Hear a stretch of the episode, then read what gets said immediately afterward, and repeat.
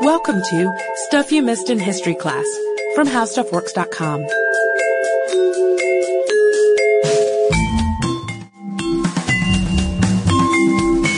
Hello and welcome to the podcast. I'm Sarah Dowdy. And I'm Deblina Chakraborty. And today we're going to start the podcast with a myth, or more specifically, the epic poem version of this myth, the Aeneid by Virgil. And you're probably familiar with the main arc of the Aeneid. The young hero Aeneas escapes from Troy and eventually goes on to start Rome. But it's the middle part of the story that concerns us today, his little romantic stopover in Carthage. So according to the Aeneid, Aeneas stopped in the North African city of Carthage where he was welcomed by the city's queen, Dido. And it wasn't long before she fell in love with him. And then when Jupiter finally ordered Aeneas to keep on keeping on with his travels and move along, Dido basically flipped out, to put it in a non-epic poetry kind of way. She ended up committing suicide and swore everlasting hatred between East and West. And, and here's what she had to say in a, in an epic poetry kind of way. No love between our peoples, ever shore clash with shore, sea against sea and sword against sword. This is my curse.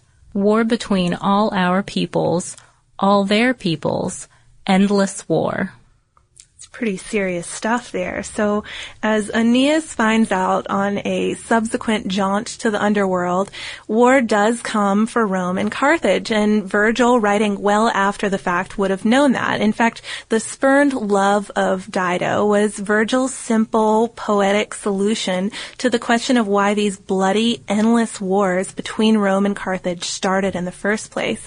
But there are more complex reasons behind it, and that's sort of what we're going to be looking into today. How it really came to be that Rome and Carthage fought three wars, that Carthage ended up being completely destroyed, and that Rome came pretty close to the brink in the process too.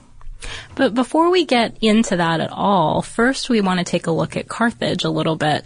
Obviously, Rome was the victor in the clash between the two, so consequently we know that city, we know the empire. Carthage, on the other hand, we know less about. It's thought of as an extinct city. I think there's a little tag next to all the entries in the Galileo database that indicates that. Made me feel kind of sorry for it. It was basically wiped off the face of the earth. So where was Carthage? Who were its people? Well, they were Phoenicians, a seafaring people. More specifically, Carthage was founded as a colony by Phoenician people from the city of Tyre, now in Lebanon, in 812 BC. Yeah, and the name means new city, the name Carthage, but considering it was founded three centuries before the Roman Republic, that's all sort of relative. Depends on how you look at things. But the Phoenicians chose the spot, which is now near the city of Tunis in North Africa, because it was just perfectly positioned. It had a secure harbor. It sat on the east-west trade route that brought Spanish silver to Tyre and the north-south line that connected Greece to Italy and Sicily and down down onto North Africa. So it wasn't too long before the colony became not just a, a merchant capital, but a local leader too started producing items itself. And initially this was luxury goods like terracotta figurines and carved ivory, masks, jewelry. My favorite item here, decorated ostrich eggs. It's funny to imagine there was ever a time when you'd have an industry for that, but Carthage was on it, and they were really known for their beds and cushions and mattresses. Um, those items from Carthage were considered to be especially ritzy, the best of the best. And when the city of Old Tyre declined, Carthage really became the new Phoenician hub, especially with its powerful fleet and merchant network. They even developed their own dialect called Punic, which also became a byword for their culture. Yeah, so we're going to toss around the word Punic in this episode, obviously, because the wars we're talking about are the Punic Wars. Still though, the city of Carthage, even though it was quite successful and was expanding, didn't get big aspirations for imperialism until just before the First Punic War. And by that point, there was a bit of a problem with their neighbor to the north, which was Rome, by this point getting more and more powerful. Both Rome and Carthage wanted to expand to Sicily, because Sicily was fertile, it had rich soil, it was just a, a good place to be in possession of. And the key, it was also the key to southern expansion for Rome and northern expansion for Carthage. So it's not only a jewel in its own right, it's, it's a bridge to bigger things. But before we get to war, it's important to know something about mercantile Carthage. So we're going to explain that a little bit. They were rich and considered to have the best navy in the land, but their population was very small. So consequently, they relied on mercenaries or silver spears led by Punic officers. And French historian Jules Michelet puts it this way. The life of an industrious merchant or a Carthaginian was too precious to be risked, as long as it was possible to substitute for it that of a barbarian from Spain or Gaul. Carthage knew and could tell to a drachma what the life of a man of each nation came to.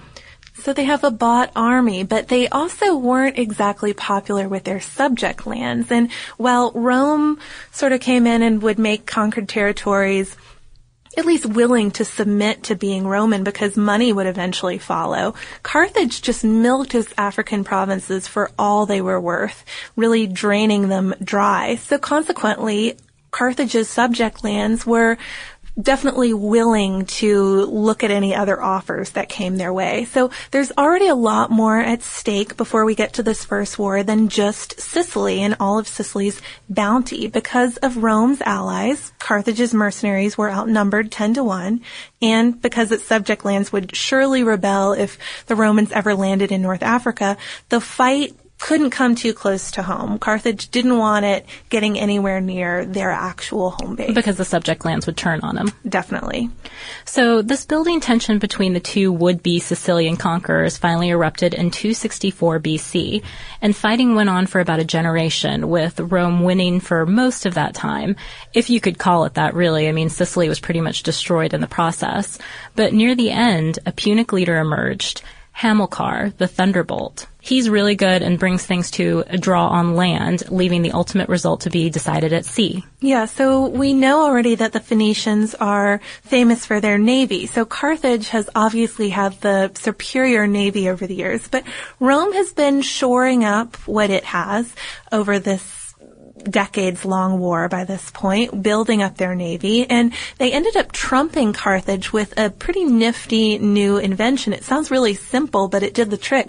Basically, it was a plank spike combo that you could hook the other ship onto your own, latch two ships together, so your ship and the enemy ship, and then have your men rush on board to the enemy ship and fight hand to hand. So basically turning a naval battle between two ships into a battle between marines. And the war finally ended with a naval battle in 241 BC in which Rome got Sicily. They won.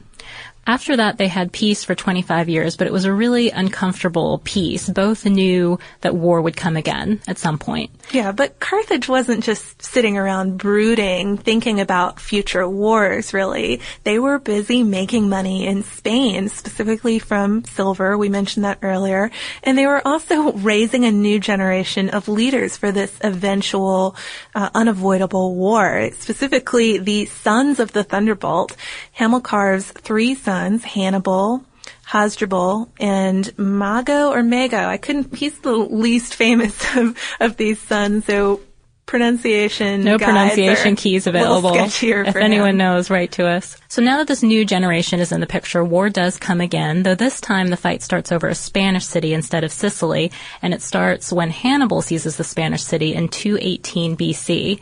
Soon, though, he heads towards Italy because he knows that if the Carthage-Rome battle ever reaches North Africa, it's bad news for Carthage. So basically what they knew before, what they were trying to prevent before, he's trying to prevent All those again. disaffected subject lands would rise up, presumably. Exactly. Plus, if he can get to Italy first, he's thinking maybe it will have the same effect, and some of those Roman allies will join up with him instead. Or at least not fight with Rome, so he'll have fewer people to deal with. So he crosses the Alps with his army and his troop of elephants. That's probably what he's most famous for, and we're going to talk about elephants a little bit more later. But he basically starts crushing it after that, one victory after the next, and his most famous triumph came in 216 BC at the Battle of Cannae. It left 50,000 Romans dead, a huge loss for, for Rome. And the Roman allies were starting to defect at this point too, just as Hannibal had hoped. And we kind of come to a stalemate here, though, or at least um, a pause in the action, because Hannibal couldn't take Rome itself alone. So in 207 BC, he calls on his brother Hasdrubal, who's been busy defending Spain all this time with only a handful of sort of the last pick men, 15,000 of them or so. So we're going to have two of these Thunderbolt brothers now coming into Italy and Rome down and out after all of these battles. So it seemed like a pretty serious situation for Rome. And according to a Lee Levin article in Military History, he said these were without question the darkest days in the history of the Roman Republic. Really, they didn't know if they were to pull through with this one. So to try to start to turn this around before they can even do that, to go head to head with those two brothers, Rome votes in two new consuls who happen to hate each other, which isn't such a good thing. You wouldn't think that would be a very good move to make. They were Gaius Claudius Nero, ancestor of the emperor, and Marcus Livius Salinator. Now, Salinator will block Hasdrubal's crossing over the Alps from Spain to Italy. That was his job. And Nero's job was to block Hannibal to the south. So the tide turns in Roman favor when Hasdrubal crosses the Alps too quickly and finds himself ahead of his brother.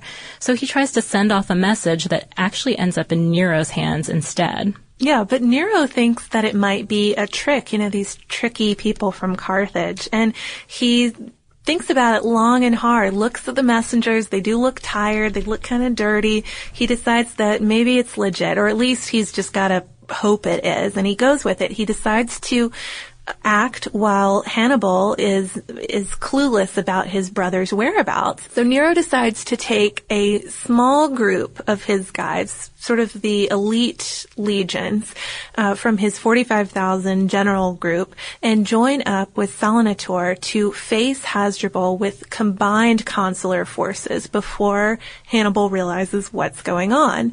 And he doesn't want to attract notice. He doesn't want Hasdrubal to realize that suddenly there are two consular forces to go up against. So Nero and his men slip into Salinator's camp at night, even just slipping into their tents. They're not even pitching their own tents. But Hasdrubal is sharp and he realizes that something is going on, that there are suddenly extra Romans in that camp and he notices unshaven men, guys with dirty armor, uh, people who look like they've been traveling and he gives them the slip and heads to cross the Taurus River because he doesn't know what's going on. If his brother Hannibal has been defeated and the consular armies have joined forces or if some other confusion has happened. So he's planning if he can just get across that river, he'll be safe on the other side and he can send out new messengers and try to figure out what on earth is going on. Unfortunately for him, though, the river is flooded. And so when Nero and Salinator show up to fight, he's in a really tight spot, especially since his mercenaries from Gaul are drunk. Yeah, that's one of the problems with mercenaries, especially uh, these guys had not been working with him for very long, so they hadn't gotten used to I guess his regimen, but don't get drunk. Don't get I would drunk. think that would be an obvious rule of war. introductory instruction, but Hasdrubal makes do. He lines up those unruly Gauls on his left on high ground that's too steep to attack. So their purpose was basically to distract the Romans because they could potentially charge downhill, but also to be too far off to be obviously drunk. So conceal their condition a little bit.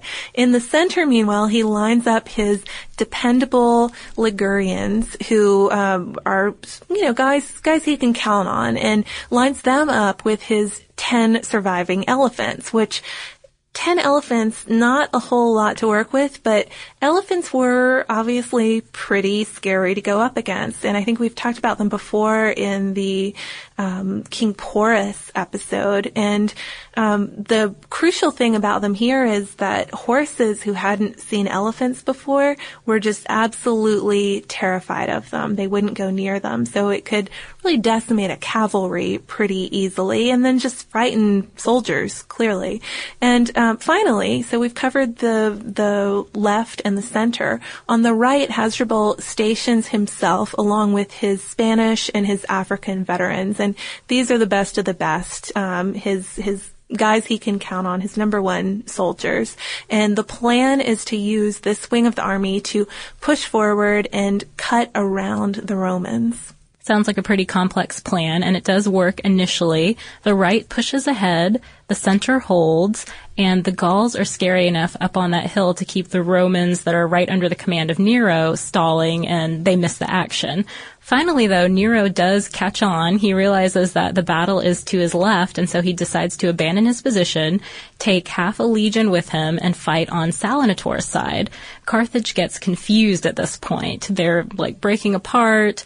Uh, they're going in different directions. The battle is lost. Yeah, so knowing the jig is up, Hasdrubal charges into the line. He wants to die a warrior's death. He's killed and he's beheaded, even though he and his brother had been pretty careful about properly burying Roman generals, Roman consuls.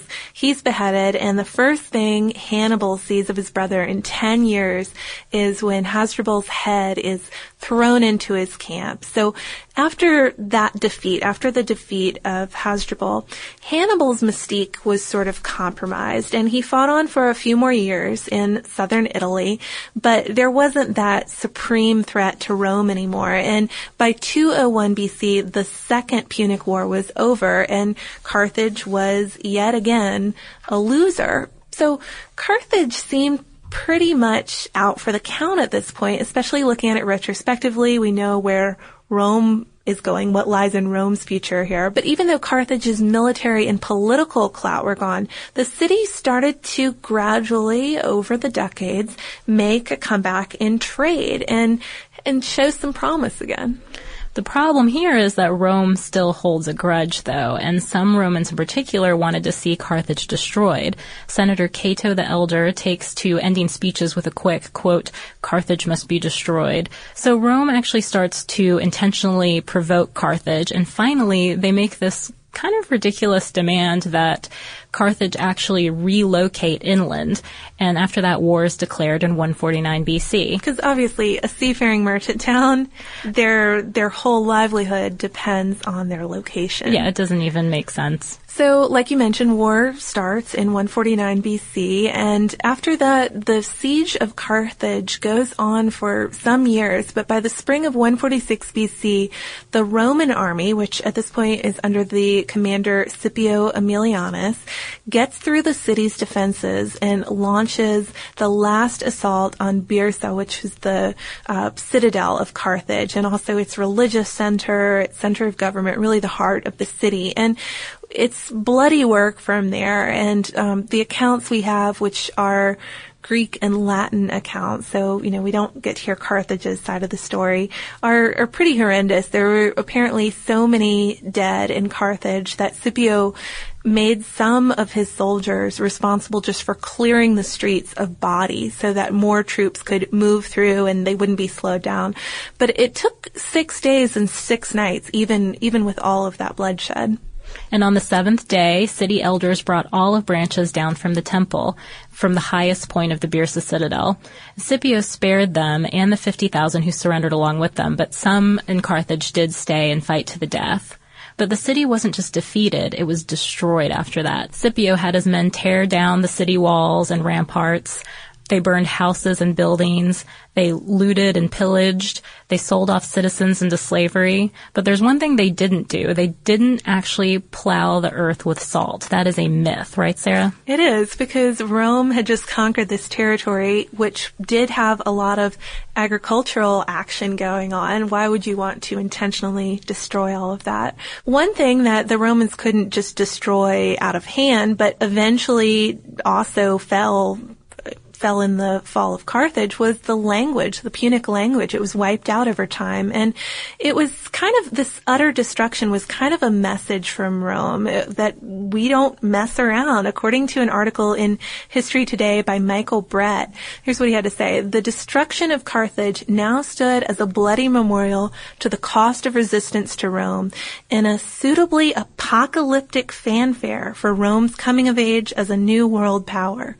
So intense. It does sound kind of apocalyptic if you if you think about clearing the bodies from the streets and and the fire that burned the city and just the general destruction. And that it's just gone. These people's lives, their livelihood, everything. Yeah, well, although Carthage did bounce back eventually as a distinctly Roman capital of North Africa, it was a favorite city of the emperors, but after its capture by the Arabs in 698 AD, it was abandoned and eventually eclipsed by Tunis, which is right next door. I don't know if we've already mentioned this, but Carthage is a kind of upscale residential suburb now of Tunis. So the landscape has changed a little bit and the meaning of the word Punic has also come to mean something different. Now it means quote, faithless or treacherous. According to Merriam-Webster. According to Merriam-Webster.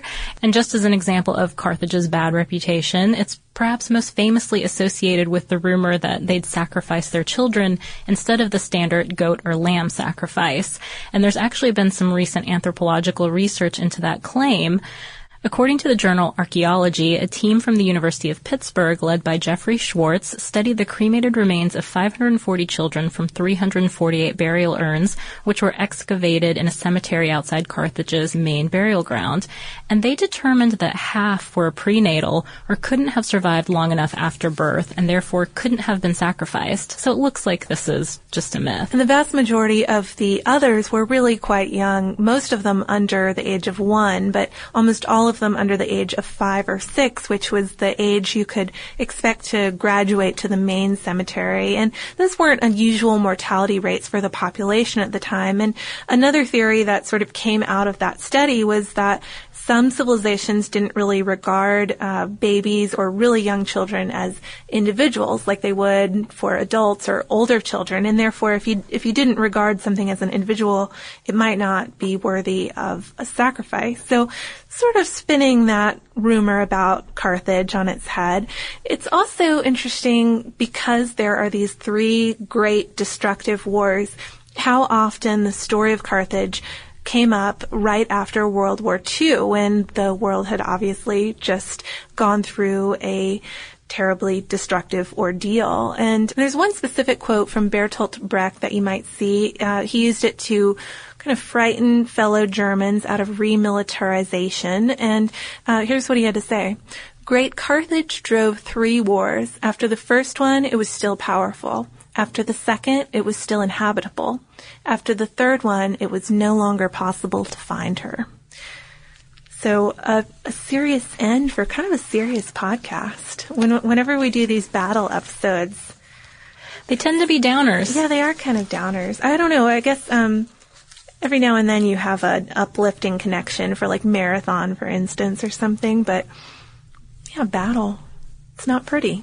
No, they're never pretty or fun, but they always give us good insight into different cultures and, and why they do what they do, I think. But if anyone has anything else to add to this story or suggestions for other battles that you would like covered or wars, in fact, lost cities, any of those types of stories, please write us. We're at historypodcast at howstuffworks.com or you can look us up on Twitter at in History or on Facebook. And if you want to learn a little bit more about Nero, as in the ancestor of the Nero we talked about today, we have an article called did Emperor Nero play the fiddle while Rome burned? So you can find out the answer to that question by searching for Nero on our homepage at www.howstuffworks.com. Be sure to check out our new video podcast, Stuff from the Future. Join How Stuff Works staff as we explore the most promising and perplexing possibilities of tomorrow. The How Stuff Works iPhone app has arrived. Download it today on iTunes.